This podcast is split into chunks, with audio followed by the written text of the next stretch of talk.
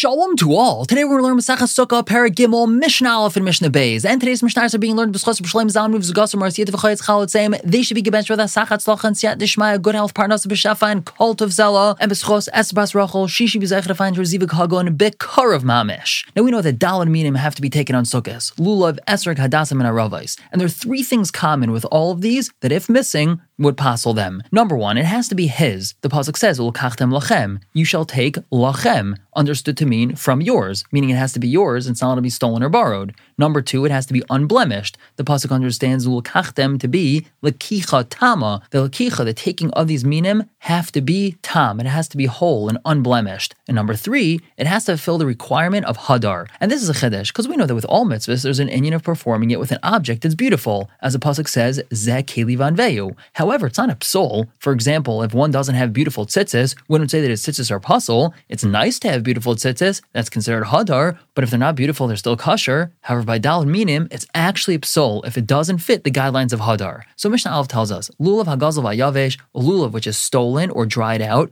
Pasul, it's pasul. If it's stolen, it's pasul because of the pasuk that says l'kachtem lochem, and yavesh is pasul because it's not hadar. The mission continues shal asher shal ir hanidachas pasul. If this lulav comes from an asherah tree, which is a tree that was worshipped as avodah zara, or if it comes from a city, which is an ir hanidachas, which means that the city worshipped avodah zara, so this lulav is pasul, and that's because in both of these scenarios, the tree or all the objects in the city have to be completely burned. So it's like we don't have the proper shiur of a lulav because says if the lulav's burned. Niktam roishai, let's say the tip of the lulav was cut off, nifritzu olav, or the leaves of the lulav got peeled off of it, and now they're not connected to the spine, pasul, it's pasul. However, nifridu olav, let's say the leaves just got separated from the spine, but they're still attached to it, and they're just simply not hugging the spine tightly like by our lulavim that we see. They're basically bent away from the spine kosher, so then it's kosher. However, Rabbi Yehuda and Rabbi Yehuda hold yagdanu milmala, they have to be tied up on top, meaning he has to take a string and tie them up against the spine, the shedra, in order for it to be considered kosher. But we don't pass like Rabbi Yehuda.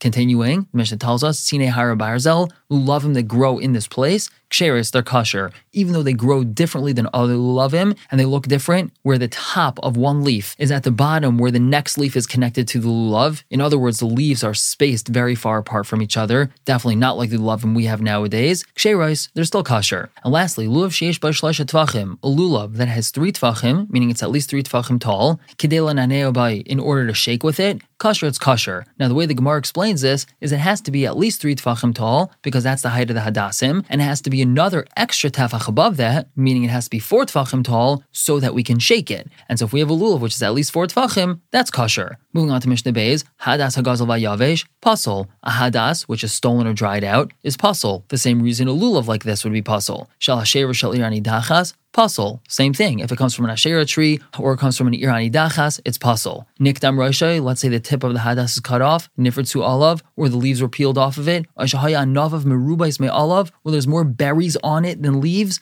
Pasul, it's pasul. Now, what does that mean, berries on a hadas? Have you ever seen berries on a hadas? Definitely not, because they don't sell hadassim like that. However, if you would see hadassim growing, you notice that often there's berries growing from the hadassim. So there's more berries and leaves, it's pasul. And that's because of hadar. It's not very nice. And the Gemara explains that this is talking about only if the berries are colored, but if they're still green, it's not considered a psul. However, the Mishnah tells us, miaton, if he had minimized the berries, meaning he plucked some of them off, and now there's more leaves and berries, kosher. So the hadas is kosher. However, if matin beyontif, he's not allowed to take these berries off on yontif because he's being metakin, he's fixing up this hadas on yontif, which would be assur. But as long as he does so before yontif, he would be allowed to use his hadas on yontif. We're going to stop here for the day, pick up tomorrow with Mishnah Gimel and Dalid. For now, everyone should have a wonderful day.